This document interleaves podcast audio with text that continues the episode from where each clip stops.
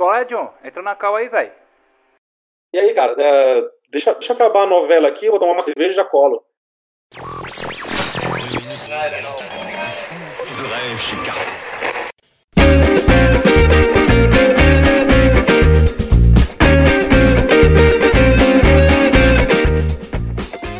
Fala pessoal, eu sou o Big e eu quero apresentar para vocês mais um podcast da Retropunk.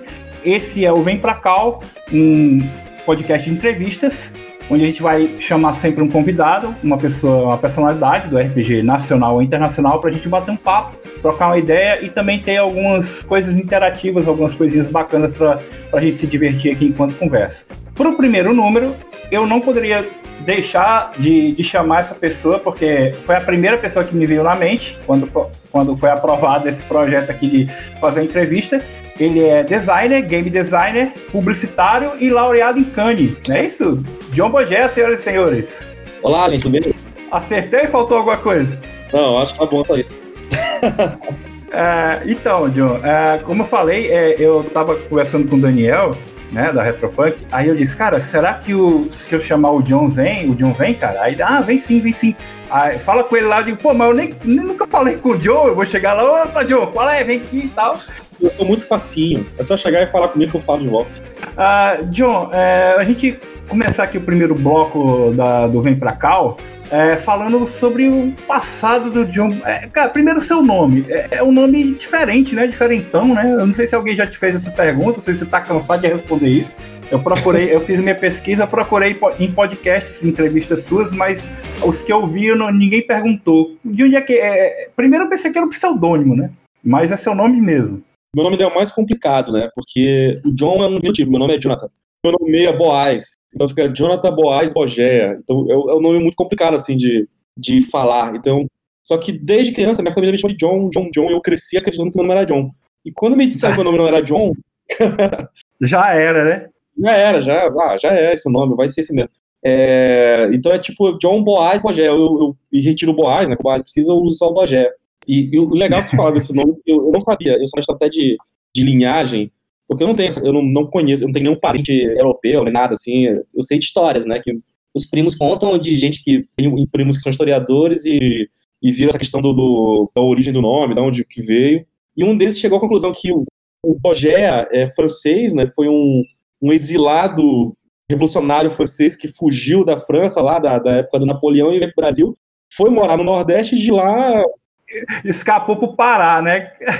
É, você é do Pará, né? Você nasceu no Pará, é isso? Isso. Aí eu morei, eu morei em Belém, morei em Belém até os, até os 30 anos, né? Aí depois eu, eu me mudei, fui pro Rio, fiquei pouco, pouquíssimo tempo lá, depois eu vim para São Paulo e tô em São Paulo.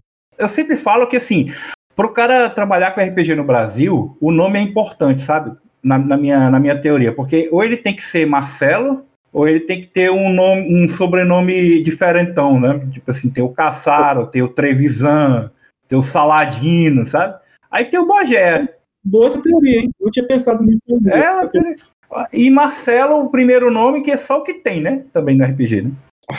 Pode crer, não tinha, não tinha notado, boa teoria. Essa questão do nome é interessante porque tem gente que acha que eu nem sou brasileiro, assim. A gente pega aí Dom Bagé, que eu sou gringo, né?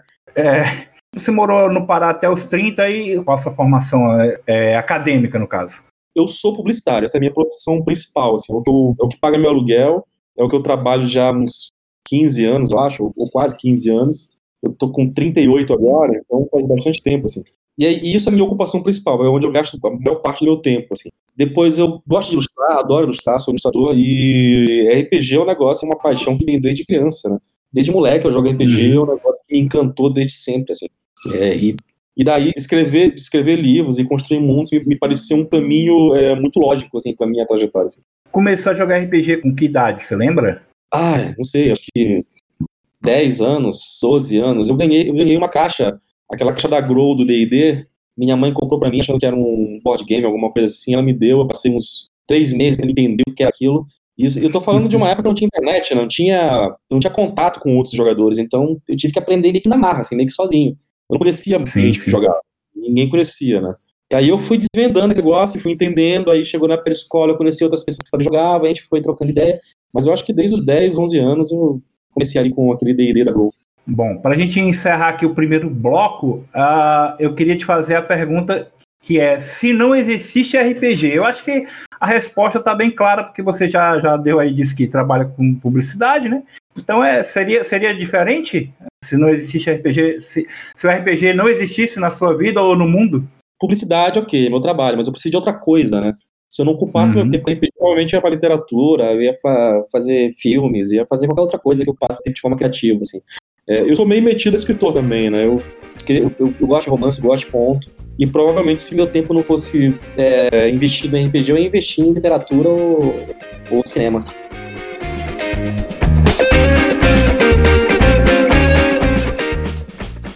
Vamos lá, vamos falar um pouco de, do John, game designer, porque uh, você despontou assim para o RPG com Terra Devastada, mas ao mesmo tempo teve o Faça Você Mesmo 2011, do, que foi o, o do Abismo Infinito, né?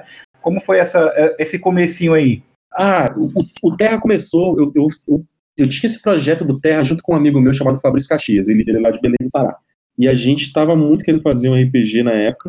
Nós fizemos essa a primeira edição junto, a gente criou todo o cenário juntos, assim. E eu publicava as coisas é, num blog, um blogger que eu tinha. Uhum.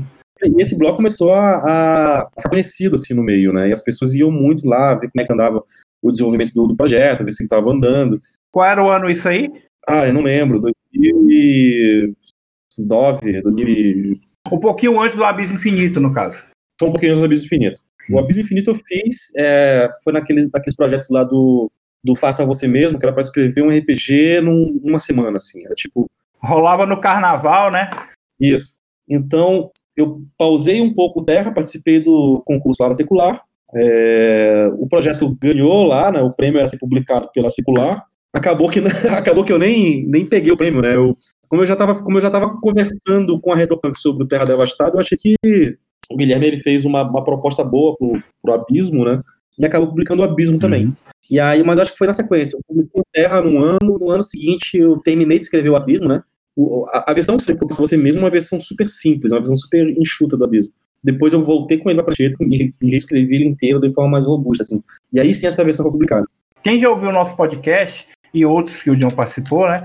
Sempre ouviu que é, o John ele chega com um projeto completo, né? Assim, tá aqui o ah. texto, é, design, ilustração. É, como é que é isso? É, é, é mania sua já mesmo? Como é que é? O meu processo criativo é meio maluco, assim, é meio caótico, né? Então, é, às vezes eu escrevo, eu paro de escrever, vou desenhar, e às vezes o desenho me dá uma ideia, eu volto a escrever, às vezes a escrita me dá uma ideia, eu vou desenhar. Então eu vou fazendo as duas coisas meio que ao mesmo tempo, assim uma coisa meio que vai impulsionando a outra. Eu tenho uma ideia de diagramação, eu vou lá, é, formato a página, puxa, esse texto tá legal nessa página, esse texto não tá legal, eu que já vou pensando o livro fazendo o livro, entendeu? É, é um processo meio maluco, eu, eu, eu não sugiro que ninguém faça do meu jeito, tá? Mas é o jeito que eu sei fazer. É, então, quando, é, quando eu termino o livro, eu realmente termino o livro. Assim. Quando eu termino de escrever, é porque geralmente eu já terminei de fazer toda a parte visual, já terminei de fazer toda a parte de diagramação, eu já, eu já fechei o projeto né? Eu não, eu não, não faço uma coisa para depois a outra, eu faço tudo ao mesmo tempo. Assim. Como foi o contato seu com o Guilherme uh, ah, para a publicação do Terra Devastada, que foi o primeiro, né, que saiu? Você, ele te procurou, você que procurou a editora, como foi isso? Putz, cara, eu não, pra te falar a verdade, eu não lembro direito, mas se eu não me engano, eu posso errar, tá? Mas se eu não me engano, a gente tinha um amigo em comum que era o Funfas. É o Matheus Funfas que publicou o Fate aqui, né? Publicou o Fate aqui. Nós, nós, ele era, eu acho que foi por conta dele que ele era um amigo em comum e ele acabou me apresentando o Guilherme, a gente foi, fez alguma coisa, o Guilherme estava junto, a gente acabou se conhecendo, né? E aí eu falei do, do, do Terra, aí começou a falar de RPG, eu falei, ah, eu tô, eu tô com um projeto aqui de Terra, mostrei pro Gui, o Gui se empolgou, gostou do projeto. E aí o próximo passo vai conversar sobre publicação, sobre ver se ele tinha condições de publicar ele ou não, né? Quando, quando o Guilherme viu, o projeto não estava pronto, o Terra, né? ele estava em processo ainda. Deram ideias, né? uhum. né? É, é, lembrando de uma época era uma época que era D20 puro, assim, as, as pessoas no Brasil só Sim. falavam de D20. 2010, né, mais ou menos? É, e, e, o Terra era completamente inverso da lógica D20, assim, era uma coisa que vinha completamente diferente de tudo. Não passei nada com os RPGs que se jogavam no Brasil até aquele momento, assim. A gente teve esse processo de fechar esse sisteminha, de ver se as pessoas estavam afim de jogar essa coisa diferente, né? Tava começando aquela coisa do, de falar sobre RPG indie no Brasil, né? Aí eu fui conhecer o Eduardo Caetano, o Rafael Rocha, a galera toda que tava, o Júlio Matos, a galera que tava tocando meio que... Galera da Secular, né, que Olá, é uma galera que vem com umas ideias diferentes. E aí a Retropunk, a comecinho da Retropunk também, estavam estavam começando a, a publicar coisas, e eles tinham uma proposta que me agradava muito, que era essa proposta do, do, do subversivo, do, do, do, punk mesmo, assim. Eu gostava dessa coisa e de, de, investir em autores nacionais. Isso era, isso era bem legal. Assim. E aí, e aí deu match, né? Sim. O Guilherme gostou, eu acabei fechando com ele a publicação desse livro. E na sequência do Aviso Infinito. Pô, deu match demais, porque a galera, todo mundo da Retropunk que a gente conversa sempre, pô, o John, o John é firmeza e tal. O pessoal gosta muito de você, né, editora? Sério mesmo. Eu adoro todo mundo da Retropunk. Tudo maravilhoso. Progredindo aqui na, na linha do tempo, o Faça Você Mesmo 2012 teve o Mundo Perfeito, né? Que você também ganhou, né? Também ganhei é, e também não, não, publiquei ainda, né? O Mundo Perfeito ele, ele saiu um PDF, tá na internet aí, um PDF bem, bem rascunho, bem do, do, do que é a pretensão dele. Assim, coincidentemente, eu voltei a trabalhar no Perfeito agora, recentemente. É, agora, na época da pandemia, uhum. fiquei com bastante tempo livre e eu participei ali do Botequim de Jogos com o Júlio Matos, a gente falou muito de ficção científica. E a galera come, começou a comentar do Mundo Perfeito e me deu saudade de trabalhar nesse projeto, né? Eu, inclusive, falei ontem com o Guilherme sobre esse projeto. Acho que em breve eu vou estar soltando mais spoilers e eu tô, eu tô muito afim de terminar esse livro ainda esse ano, assim. Em algum momento eu vou soltar alguma coisa do Mundo Perfeito. Ele é um jogo que eu gosto muito, cara. O Mundo Perfeito, eu, eu não sei porque eu, eu deixei ele encostado tanto tempo, assim. Um jogo que fala sobre alienação, fala sobre artificialidade, sobre a, questão da perfeição, né? Se a perfeição é realmente perfeita, as pessoas querem ser perfeitas, não querem ser perfeitas. Então tem muitas questões nesse livro que combinam muito com o, Brasil como ele é hoje, assim. Que eu, eu acho que ele, ele dialoga muito com a nossa realidade agora. Assim. Eu acho que é um momento ideal para voltar a trabalhar nele também. E aí, depois, depois que a gente teve o Abismo Infinito na Retropunk, né? E aí teve o Terra Devastada, a, a, versão Apocalipse, né? O primeiro Terra Devastada, ele foi o meu primeirão, né? É, então tem, tinha muita coisa ali que eu queria mudar, que eu queria reescrever, que eu pensei de, de jeito diferente. Eu acho que é, é, essa, essa versão que eu queria na primeira edição, eu consegui colocar a segunda, que já tem uma história, tem um, um cânone, tem um, tem uma linha do tempo, então eu consegui explorar mais o, o que eu queria explorar, né? O primeiro Terra era mais uma coisa, ah, o sistema é assim, é uma, parecia muito genérico, e eu não queria que ele fosse tão genérico assim. Essa nova edição, que é a edição Apocalipse, ela é um pouco menos genérica, é, e ela tem coisas que eu queria muito ter colocado na primeira edição, mas que na época não me passou pela cabeça e passou lá. Eu acho que é, ficou uma edição meio que definitiva do Terra. Assim, eu não sei se eu quero voltar a trabalhar no Terra em algum momento, mas por enquanto estou bem satisfeito com essa. Nessa pandemia aí, muita gente foi cobrar você, que você escreveu no versão Apocalipse, que você escreveu uma super gripe que se espalha pelo território chinês. tá escrito lá no livro, cara. cara, vou te falar a verdade, quase tá certo. foi quase profético, assim. É uma questão lógica de, sei lá, quando se fala de pandemia global, quando se especulava, né? Não se tinha, não, não tinha acontecido isso da forma como aconteceu agora. Então as pessoas ficavam meio que especulando, né? Eu lia muitos artigos sobre isso. Né? A galera, a galera epidemiologista, ela já tinham previsto isso, né? Mas você não é epidemiologista, né? Você é o cara só cara que lê, né? O cara informado, né? Isso. Mas é que é, tipo quando a gente imagina que, sei lá, a China é o país mais populoso do mundo, mas tipo de longe, assim, é muita gente morando no mesmo lugar. O que um, um vírus precisa para se tornar uma pandemia é justamente cair num, num ambiente desse, né? um ambiente onde é, as pessoas estão super aglomeradas. Assim. Propício, né, no caso. Exato. Então, se um apocalipse zumbi que começa na China, vai se espalhar numa velocidade terrível. Talvez se eu tivesse escrito depois agora do coronavírus, eu teria sido até é, é, mais radical, né? Porque o, que eu previ no livro, a, a pandemia demorou mais a tomar conta do mundo, né? E agora que a gente sabe que aconteceu a coisa do coronavírus, a gente sabe qual é a velocidade de um vírus, eu vi que é bem mais rápido, assim. Em questão de meses, o mundo inteiro já está dominado. Assim. Você foi conservador nesse caso, né? Fui bastante conservador, bastante conservador. Não, não, dá pra imaginar, né? Ninguém imaginaria que a gente estaria nessa situação, assim. É, né? Tem, tem, até aquele meme que diz assim, ah, a gente vê filme de zumbi e, e acha que os caras que nega a existência do apocalipse zumbi, os caras estão exagerando lá no... Mas aí a gente viu que é isso mesmo. É, aí tem um, tem um capítulo inteiro do Terra é falando sobre como foi a situação na China, né? E tem a coisa de fechar as fronteiras e isolar as pessoas, e mesmo assim não conseguir conter o vírus, porque nem todo mundo está disposto a, a, entrar numa quarentena. Então tem certas famílias levam os parentes que estavam infectados para outras regiões e, e atravessam as, as, fronteiras por estradas clandestinas e tem os aeroportos. Então, quer dizer, toda essa, essa, essa coisa da, da, da, jornada do vírus, a jornada pandêmica que aconteceu agora, está lá no Terra também. Foi a mesma jornada. Assim. terrível ver como é, é realmente assim que funciona, né? É, é, realmente assim que funciona a, coisa do, do, do, apocalipse viral, né? Quer dizer, a gente não está numa situação é, apocalíptica no nível do Terra Devastada, né? As pessoas não estão devorando umas as outras, mas é, a uhum. gente vê como a, a, questão do vírus ela se espalha de um jeito absurdamente rápido, assim, vertiginoso. O que eu vejo nessa situação é a, o quanto a informação é importante, porque você não é um, um cara que é especialista na área, mas pela, por Sim. ter a informação, por existir a informação e você procurá-la, né, e você conseguiu é, prever, digamos assim, entre aspas, a gente pode falar de prever, mas é, é para a gente passar a valorizar mais, né, assim, principalmente a galera que entende das coisas, né, cara. É assim, e tipo, quer dizer, não, não, não são informações que são tão difíceis de encontrar, né, são informações que estão aí, estão na internet, se procura sobre isso, e você encontrava na época, hoje provavelmente vai ter muito mais coisa para procurar em relação a isso tal. Mas, eu, assim, quando a gente está fazendo sobre, quando estou escrevendo sobre esse, um contexto real, o contexto do mundo real, que é o caso do, Terra Devastada, é, eu procurei entender como é que funcionava no mundo real. Eu tentava deixar o mais realista possível, sem parecer muito absurdo, sabe? Pode ver como eu fui conservador, né? Pra mim, me parecia absurdo demais. Aconteceu, aconteceu agora. Ah, não é assim, não, mas eu tô viajando, mas tudo bem, é RPG. Se eu fosse reeditar o livro, eu tiraria algumas coisas que acabaram ficando muito pesadas. Agora a gente tem esse histórico de pandemia, né? Uhum. A questão de gente morrendo, e, quer dizer, não, não, não é divertido brincar com a dor do outro, né?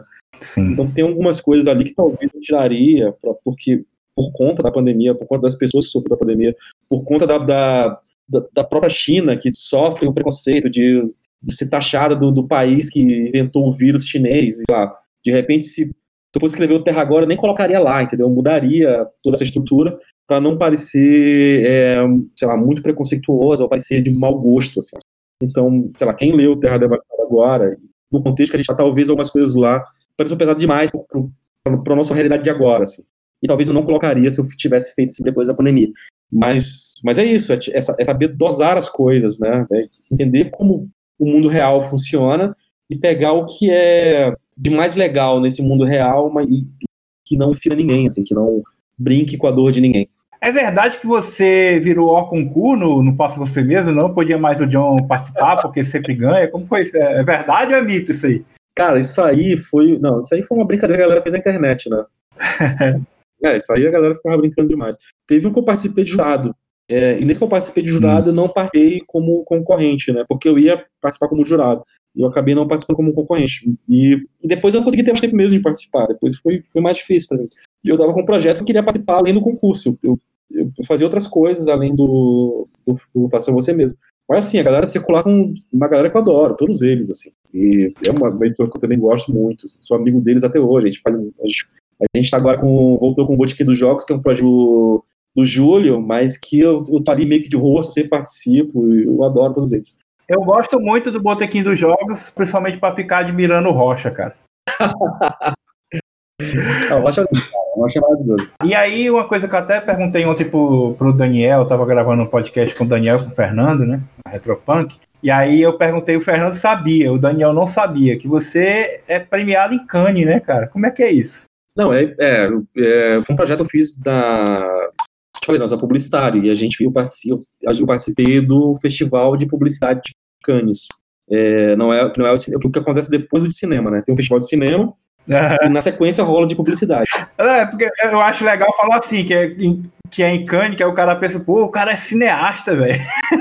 É, é, é, bom deixar claro, né? Eu não sou cineasta, não fiz um filme. É, quer dizer, eu fiz um filme, mas um filme publicitário, não foi um filme cinema. Uhum. Eu tava com um projeto lá, que era um projeto que eu fiz pra. Que era um projeto meio de ficção científica maluco, que era para criar uma flor que ia florescer num determinado mês é, do ano a gente distribuiu essas flores para mulheres ribeirinhas do interior do Amazonas que, que, não conseguiam lembrar de fazer o exame de câncer de colo de útero. Então, é, para te ver a complexidade do negócio, a gente entendeu ali que, caramba, que tinha mulheres na Amazônia que de câncer de colo de útero simplesmente por não lembrarem de fazer o exame. Eles não lembravam de fazer o exame, simplesmente tinha essa informação, né?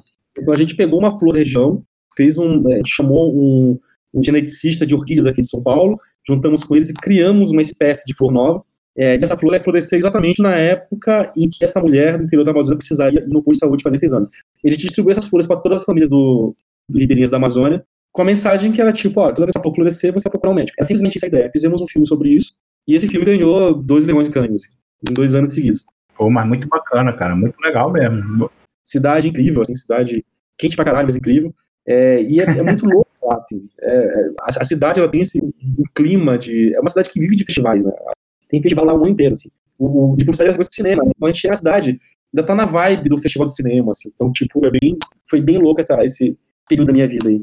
Aí, pra quem não sabia aí, ó, o John é internacional também, rapaz. Falando um pouco das suas referências, voltando aqui pro RPG, saindo da publicidade, quais são os jogos, assim, que você... Os jogos que te influenciaram, assim, quando, quando você era... Antes de você virar um autor, né? Tem algum, assim, que você quer citar? Ou depois que você já estava escrevendo, você começou a, a curtir muito de, de ler, de acompanhar, de estudar? Para escrever jogo, eu nunca tive outro jogo de referência, assim. Na maioria das vezes eram outras coisas. Tipo, era cinema, era poesia, era livro. É, o Abismo Infinito foi baseado num poema do Lovecraft, por exemplo. O Mundo Perfeito foi baseado num filme que eu assisti em algum momento da vida. Eu fiquei, ah, legal isso aqui. Meu filho falou alguma, alguma coisa assim, tipo, na época nós morávamos juntos, né? Ele falou alguma coisa que deu um start. Eu falei, putz, é isso. Aí saiu o jogo. É, o Terra também é totalmente cinema. O Terra é cinema pura. Todos os filmes de zumbi. Sim. Romero, assim, possível. É, então, tipo, geralmente, quando eu quero escrever RPG, eu, eu até esqueço que existem outros livros de RPG. Eu procuro focar em outras coisas. Eu nunca li o Abismo Infinito, né? Porque tá esgotado na Retropunk. É o, a gente até fez um podcast que era o que sim levou, que é falando sobre os jogos que, que, que passaram para Retropunk. Que é, é, o jogo que a galera mais pede, sabe? para voltar. Cadê o Abismo Infinito? Não sei o quê. Então eu nunca li. Mas sempre que eu ouço Space Oddity do, do, do Bowie, eu lembro do Abismo Infinito, sabe? Não sei se tem alguma coisa a ver, mas Cara, pode ter a ver. O Abismo foi um poema do Lovecraft que não é sobre espaço, mas o jeito que ele descreve parece muito espaço. Eu fiquei prisando, putz, isso aqui fosse um espaço. E aí você consegue enxergar outras referências, né? Tem Solares, tem uma, o, o, outras referências. Eu, eu, no próprio livro tem, eu escrevo lá o que me inspirou a fazer várias coisas que não decorrer do livro, assim. É, mas eu vou te falar que ele também é um dos livros que mais me pedem, assim. Geralmente, quando a galera manda mensagem ou pede alguma coisa, geralmente é o Abismo Infinito. É um livro bem querido. Assim. E eu fico satisfeito com o livro querido, né? Porque eu não esperava que ele fosse tão querido assim. Quem sabe rola uma edição de 10 anos, né? Já vai fazer 10 anos. Aí o, a gente até falou, o, o, Daniel fez inveja, que ele tem dois, né? Aí eu mandei pra ele mandar um pra mim, mas nem assim, cara. Tem mais do que eu, tenho só um. eu tenho só um livro do Abismo, uma cópia. E é uma cópia toda arriscada, que foi uma que eu recebi da Retropunk para fazer uma, umas correções. Então o livro tá todo riscado, assim, redesenhado, é, todo cheio de barranco. É esse, esse que eu tenho. Olha esse Guilherme viu podcast, já mais uma dica aí que qual é o, o que, é que a gente pode fazer para tirar o abismo do abismo. E uma curiosidade, o abismo ele ia com, ele ia com um CD de música, e esses CDs são umas mixagens que a NASA disponibilizou de sons que um satélite gravou no espaço, assim. Então ali é o som do espaço mesmo que vai CD. Nossa, muito maneiro, cara. Uh, pra gente encerrar aqui a, a, o segundo bloco, eu vou te perguntar, a gente vai entrar na sessão mandinga, onde você vai dizer pra gente aí se você tem alguma mandinga como mestre, como jogador de RPG, e qual é, se você pode contar pra gente. Eu não sei se é uma mandinga, mas eu só, eu só consigo jogar bebendo cerveja. ah, cara, boa, boa. Sem nenhum teu alcoólico não rola RPG pra você. Ah, não, eu preciso estar jogando, que ajuda. É porque eu não, eu não me acho um bom narrador de RPG, né? Aí você embebeda os jogadores para eles pensarem que você é bom, é isso? Eu preciso estar bêbado, eu preciso me embebedar para ver se eu consigo desenvolver direito. Mas eu, eu não fico completamente bêbado, tá, gente? Eu, fico, eu vou ficando suave, eu fico mais feliz, mais macio, e as palavras vão fluindo melhor. É, assim. só, só, é só para destravar, né? É, eu vou relaxando e as coisas vão fluindo melhor. Outra coisa, eu não sei se também se chama mandinga, mas eu adoro o dado de seis lados, assim. É o dado que eu mais gosto. Geralmente é o meu, meu dado preferido para rolar, para fazer testes. Assim. Eu acho ele um dado que ele tem um, um design simples, ele é bonito, ele é prático, ele é democrático, ele tem em qualquer lugar. Provavelmente é o, é o dado que eu mais curto, assim, é o dado que eu mais gosto de design em jogos. Então.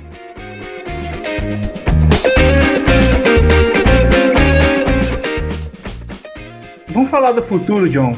É, saiu recentemente na, na Role Punkers especial aí, que voltou, né, na, na Retropunk, e tem uma página lá que tem uma, um tal de cenáculo. O que, é que você pode contar pra gente do cenáculo, cara? O cenáculo foi um desafio que, que me deram faz um tempo. que era tipo, cara, você não escreveu fantasia medieval, né? E realmente, eu nunca escrevi, não é meu, não é meu gênero preferido, assim, mas eu gosto, eu acho legal. E falaram, cara, que tal escrever um jogo de fantasia medieval? Isso aí o, o, foi até um papo que eu tive com o pessoal da Retropunk mesmo. Né? Pensei, é, né? Por que não fazer um jogo de fantasia medieval? E o Cenáculo surgiu desse papo, assim. E eu via muita gente fazendo adaptações do sistema do Terra Devastada para cenários de fantasia medieval. Eu já vi vários assim na internet. De vez em quando alguém me marca, ou, ou eu mesmo descubro, ou vejo assim por acaso. Eu falei, putz, cara, quem sabe não funciona, quem sabe não é legal, né? Então o, o cenáculo é isso. O cenáculo é um, é um cenário de fantasia sombria, né? Não é bem medieval, mas ele está ali num período que remete ao vitoriano, início da Revolução Industrial, mas não é no mundo real, é um mundo fictício que eu criei, é, usando o sistema do Terra Devastada para um mundo onde existe magia, onde existe uma ciência embrionária inicial, assim, que as pessoas estão querendo, as pessoas estão tentando é, desapegar da, da, da, da, mágica e se apegar na lógica. Então, tipo, é, é um cenário sobre diversos dualismos, assim. É, então, um cenário, ele, ele, ele, é todo sobre isso, é todo sobre, tipo, duas metades da mesma coisa. Então, é uma religião com dois deuses, é um mundo com dois países, é um, é, é, são duas classes sociais entre oprimidos e opressores. Todo o jogo, todo esse cenário é para explorar essa coisa dos, dos dualismos humanos, né, das, das, duas coisas, das, dos confrontos entre duas partes. Então o jogo era inteiro sobre o confronto entre dois meios, assim. Uhum. E aí eu tô, eu tô, eu tô escrevendo, já, tô, já tá bastante adiantado esse livro, eu mostrei, já mostrei algumas coisas para para Retropunk, eles curtiram bastante, e a gente tá, aliás, vocês, né, parece que eu tô falando de terceiros, e tu tá aí como representante. É. Não, eu sou só o estagiário, relaxa, pode falar, Retropunk, eu, eu, sou, eu, sou só, eu sou só o carinha da, da, das redes sociais. Então agora, agora nessa quarentena, eu fiquei muito tempo em casa, né, eu precisava me ocupar com alguma coisa, e eu comecei a desengavetar projetos, eu, o cenáculo, ele é muito sobre isso, assim, Pra quem não sabe o que é um cenáculo, um cenáculo ele é tipo. Ele é tipo uma sala reservada numa taverna, entendeu? É tipo. Quando você chega numa taverna, você pede pra ficar no cenáculo. O cenáculo é esse lugar reservado onde você vai se juntar com um determinado grupo. Eu me peguei muito naquela coisa de revoluções começam numa mesa de bar, né? Então, tipo, é um grupo uhum. que por acaso planeja algo numa mesa de bar, planeja algo num cenáculo. Então, os personagens são esses, esses indivíduos que moram nesse mundo que é cheio de, de conflitos, que é cheio de, de duas partes que estão sempre é, em atrito, e esse grupo, geralmente, que, que é um grupo subversivo, né, um grupo que quer fazer as próprias coisas, quer tomar as próprias decisões, quer ir contra ou a favor de determinadas regras que o, que o império impõe, quer contra ou a favor de determinadas coisas que acontecem nas cidades da, da, da, dessa, desse país onde eles vivem.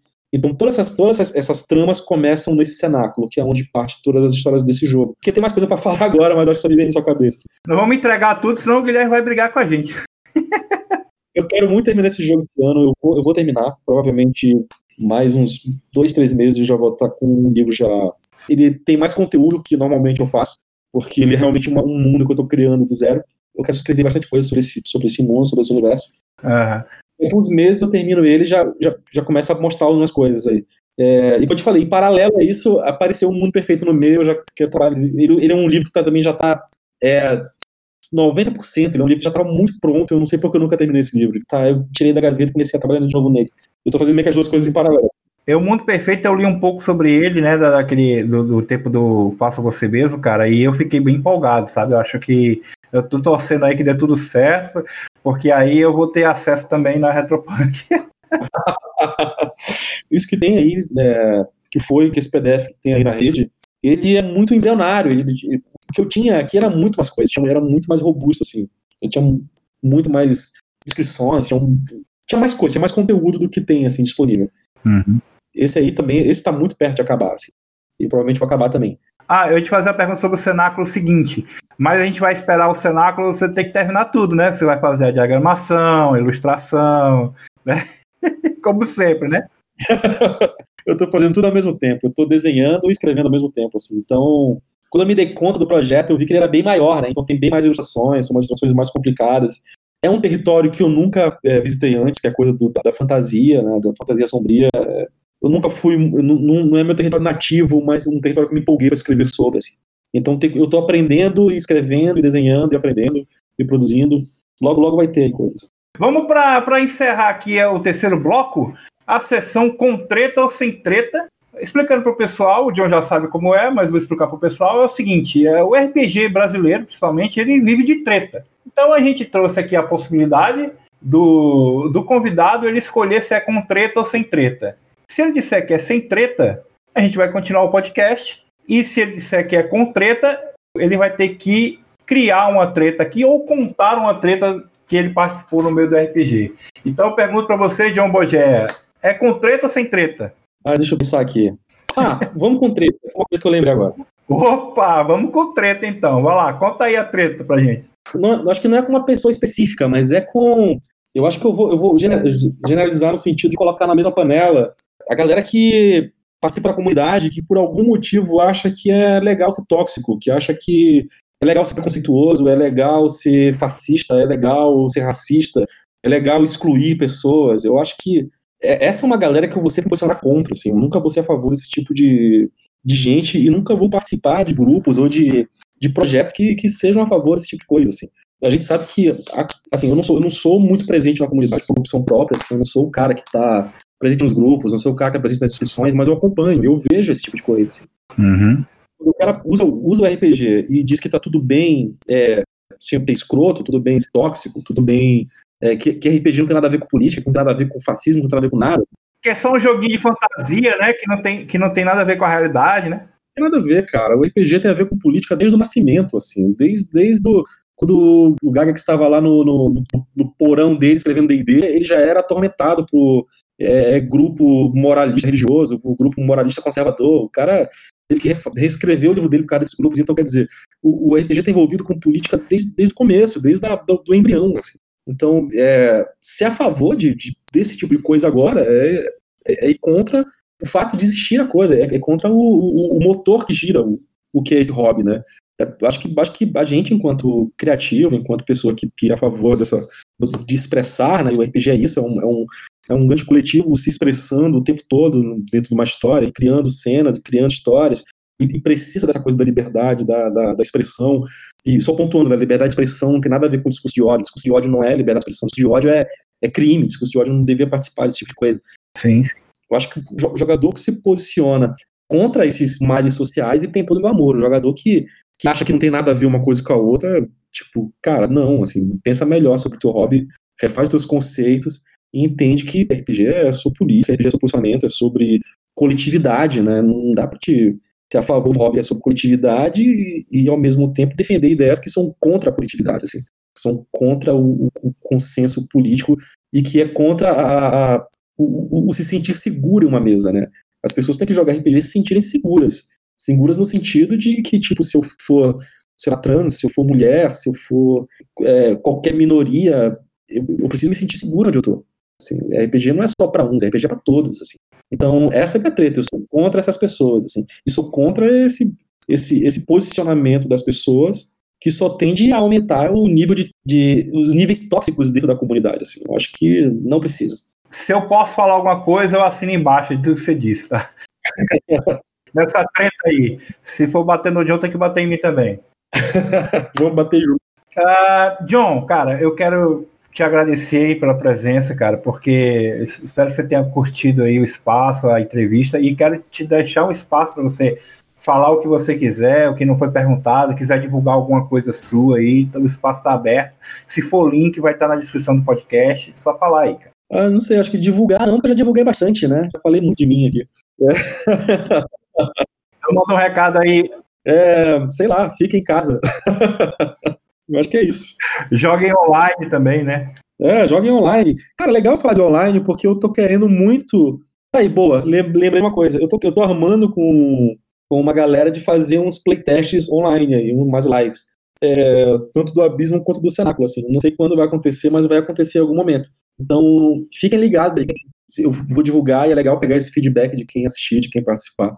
É, e é a minha primeira vez de narrar online também. Então, tipo, vai ser umas um misto de experiências aí. Divulga, divulga nas suas redes sociais e, e se puder, manda para mim que eu divulgo nas redes sociais da Retropunk também. Pô. Legal, legal, vou falar. Inclusive, quero gente da Retropunk jogando também. Aí, Fernando, aí, Daniel. Éder, Éder, Éder não, Éder, Éder tá ocupado pra caramba, ele tá fazendo índice remissivo. Não, não é para agora também, vamos esperar. Eu gosto de dar datas porque depois eu, eu, eu as minhas datas. Eu sou, eu sou muito ruim de, prazo. Para a gente encerrar o podcast, a gente vai entrar na sessão hacking. Nós vamos fazer um hacking para o podcast e a gente vai pedir para o John indicar uma música que ele, não sei se ele curte usar música durante as, as aventuras dele, durante as mesas dele, mas ah, uma, uma música que você usaria na sua mesa para a gente encerrar o podcast. Ai, cara, deixa eu pensar. É, não é, uma, não é uma música que eu costumo ouvir, mas é uma música que eu, eu, eu ouvi porque ela tá, ela, ela tá fazendo sentido tanto com, com os dois jogos que eu tô trabalhando. Que é uma música que fala sobre ditadura, sobre a obrigação de ser feliz, assim, e sem que a pessoa queira ser feliz. E, ela tá servindo tanto pro, pro Cenáculo, que é um jogo que eu tô mais, que eu tô mais, é, trabalhando com mais afinco, quanto pro Mundo Perfeito, que eu vou ter a revistar agora. É uma música nacional do Tom Zé, chamada Menina Manhã de Manhã. Menina, amanhã de manhã, quando a gente acordar, quero te dizer que a felicidade vai desabar sobre os homens, vai desabar sobre os homens, vai desabar sobre os homens. Ela tem uma letra que foi feita na, na época da ditadura militar no Brasil e que ela fala muito essa coisa do tipo que a felicidade vai desabar sobre os homens, assim, desabar no sentido terrível, né, onde a felicidade ela, ela, ela é colocada na música como um mal, assim, como algo que tá te forçando a fazer alguma coisa, tá te forçando a ser feliz, né, e a felicidade forçada não é felicidade. É, eu acho que essa música eu comecei a, a racionalizar muito sobre ela nesses tempos e ela ela, ela não, não, virou uma trilha sonora, mas a letra da música ela tem inspirado bastante. Então é isso. Menina Manhã de Manhã do Tom Zé, a gente encerra o podcast. Valeu, John. Obrigado, cara. Valeu. Não queira dormir no ponto, segure o jogo, atenção de manhã. Menina, amanhã de manhã, quando a gente acordar, quero te dizer que a felicidade vai desabar sobre os homens, vai desabar sobre os homens, vai desabar sobre os homens. Na hora ninguém escapa, debaixo da cama ninguém se esconde, a felicidade vai desabar sobre os homens, vai desabar sobre os homens, vai desabar sobre os homens. Menina, ela mete medo, menina, ela fecha a roda, menina não tem saída de cima de bando de lado. Menina, olhe pra frente, ô oh, menina, todo cuidado, não queira dormir no.